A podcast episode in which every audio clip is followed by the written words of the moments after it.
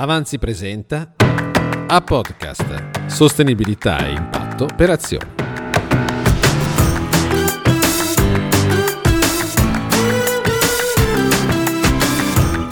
Benvenuti a A-Podcast, il podcast di Avanzi. In questo caso siamo con A-Cube, parleremo di startup e impatto, la complessità della valutazione. Lo facciamo insieme a Lavinia Carrese, consulente in A-Cube, Davide Zanoni, responsabile investimenti di A-Impact.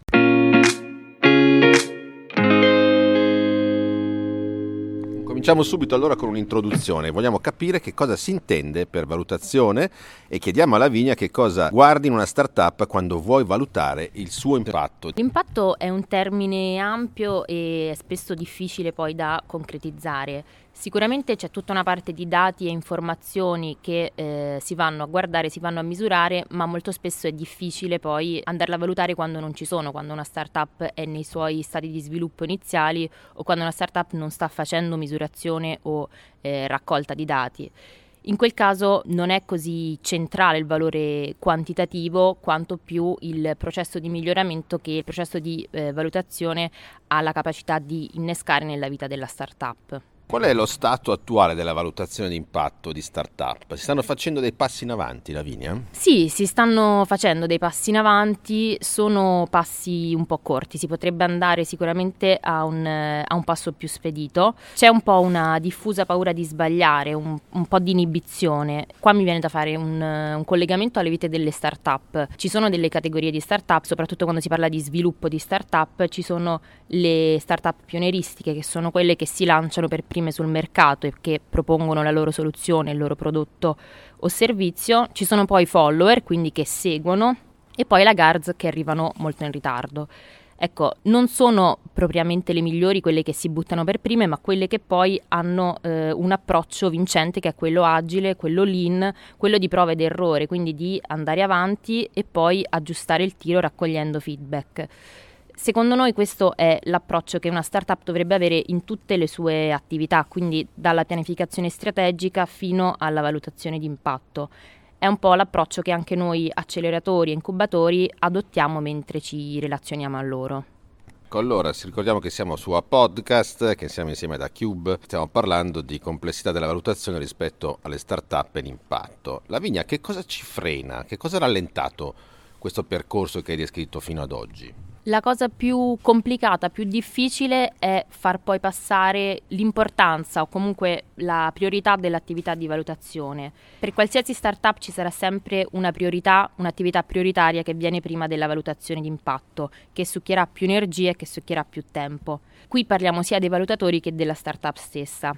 In realtà oggi la valutazione di impatto non è più il famoso nice to have, ma è diventato un need to have. Non si può pensare che una startup, specialmente nei primi, nella prima fase di sviluppo, non considera l'impatto che ha sulla comunità e sull'ambiente nel momento in cui sviluppa il suo modello di business. Deve essere integrato, è come comprarsi una bicicletta e poi non comprare la pompa e la catena. Se non ci pensi subito, a un certo punto le ruote si sgonfiano o qualcuno ti ruberà la bici. Allora, passiamo a Davide Zanoni e vediamo da dove siamo partiti noi, in che contesti stiamo proponendo questo percorso e portando avanti questo tipo di discorso. Come Avanzi, come società di consulenza, la valutazione di impatto ha origini lontane. Siamo partiti con la reportistica E S G e poi negli ultimi diciamo, otto dieci anni abbiamo lavorato su progetti di valutazioni eh, di impatto. Poi con la nascita del fondo A-Impact, Eh, chiaramente abbiamo dovuto sviluppare una metodologia di valutazione di impatto che ci permettesse di eh, selezionare le start-up più capaci di generare un cambiamento positivo di tipo sociale o ambientale. Abbiamo iniziato con, una, con delle metriche semplici di impatto, quindi dei K P I intenzionali, poi è arrivato il cambio normativo, l'S F D R, per cui Sustainable Finance, che ha determinato anche un cambiamento di prospettiva anche per noi come fondo, e quindi abbiamo iniziato a lavorare a un concetto di impatto integrato alla performance E S G. Questa stessa metodologia poi diciamo attuata e utilizzata nel fondo è stata oggi sperimentata e anche in qualche modo migliorata eh, nei nostri acceleratori, in particolare nei nostri acceleratori C D P, che sono appunto gestiti in, in coprogettazione con, eh, con altri incubatori e dal nostro incubatore A-Cube, che quindi vorrà eh, continuare a utilizzare e sviluppare ulteriormente questo tipo di approccio.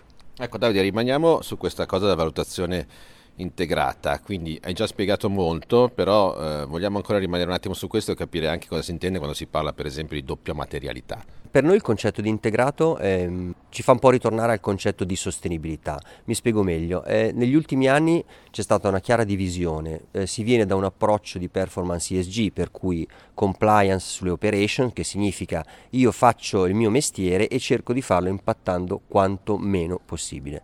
Eh, poi è nata tutto eh, il tema invece dell'intenzionalità, della generazione di un impatto positivo, e quindi si è creata quasi una dicotomia tra chi è intenzionalmente capace di generare impatto e chi soltanto guarda a non fare danni, no? Quindi quelli che sono gli impatti negativi.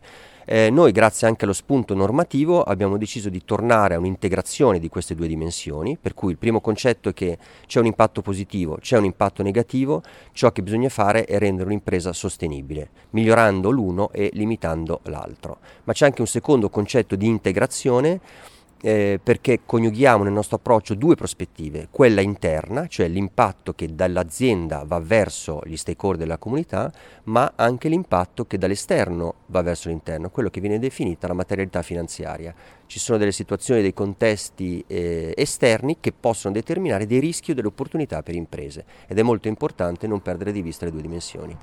Allora, se io fossi una startup o un'impresa che vuole intraprendere questo tipo di percorso di valutazione, perché dovrei scegliere questo approccio che dalla tua descrizione sembra piuttosto complesso, o comunque, per meglio dire, forse articolato? Eh, sì, alquanto articolato, più concettualmente che poi nell'applicazione pratica. Diceva prima Lavinia quanto è importante usare la valutazione come un momento strategico di definizione di chi sono e di che cosa voglio fare. E questo tipo di, di approccio così articolato, più che articolato con una pluralità di punti di vista, come si diceva, e di dimensioni considerate, è in grado di guardare all'impresa nel suo contesto di operatività interna, ma anche di contesto esterno, quindi senza eh, diciamo rinunciare o senza perdere di vista quei rischi e opportunità che o il contesto esterno o magari la tua gestione interna sono in grado di determinare.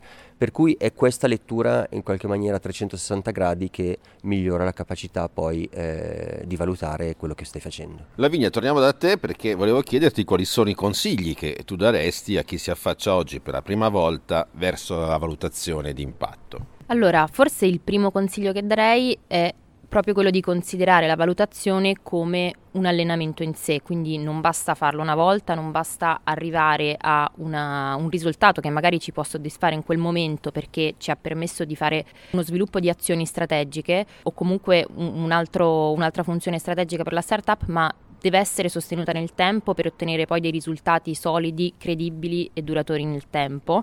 E non è così cruciale, quindi ritorno al punto di prima, il risultato in sé quanto il processo. Forse come seconda cosa poi non nasconderei che appunto la valutazione d'impatto, soprattutto per una startup che sappiamo può avere risorse limitate, è un investimento importante. È però necessario scommetterci se lo si sta facendo, quindi farlo bene, mettere in campo le risorse adeguate sia in termini di tempo, energie, ma anche di investimenti monetari e persone. Come ultima cosa è un po' l'approccio con cui si affronta, quindi ritengo che debba avere un buon mix di elementi tra una capacità di adattamento, un'elasticità mentale, a valorizzare anche l'intangibile che non è così eh, scontato e così immediato da andare a, a osservare. Bisogna essere un po' intraprendenti, quindi non farsi poi inibire o sconfortare dalla difficoltà, quindi è vero che ci si perde spesso in questo oceano, però poi tra il buttarsi e il provare a rimanere a galla comunque si impara a nuotare, si impara a, a stare su. E poi c'è il giudizio, quindi è uno strumento di misura che spesso viene sottovalutato e spesso viene poi calpestato dalla necessità di andare a valorizzare dati quantitativi, però poi c'è l'intuizione e l'esperienza che è una bussola che ti guida nel capire che cosa bisogna andare a guardare in questa complessità. E chiudiamo con altri consigli, altri spunti che possono venire anche dall'esperienza che Davide Zanoni ci ricordavi, no? Che abbiamo fatto ad Avanzi, magari anche analizzando altri punti di vista, come quello per esempio dei valutatori o degli investitori. Eh, sì, in realtà quello che, che raccontava Lavinia è vero che è uno, uno, diciamo, un impiego di risorse ed energie, è faticoso perché moltissime, soprattutto start-up, sono eh, coinvolte nella quotidiana gestione d'impresa e perdono di vista, forse perché ancora non sanno, non hanno colto quanto può essere importante, perdono di vista il senso di questo ragionamento strategico sull'impatto e sulla compliance E S G.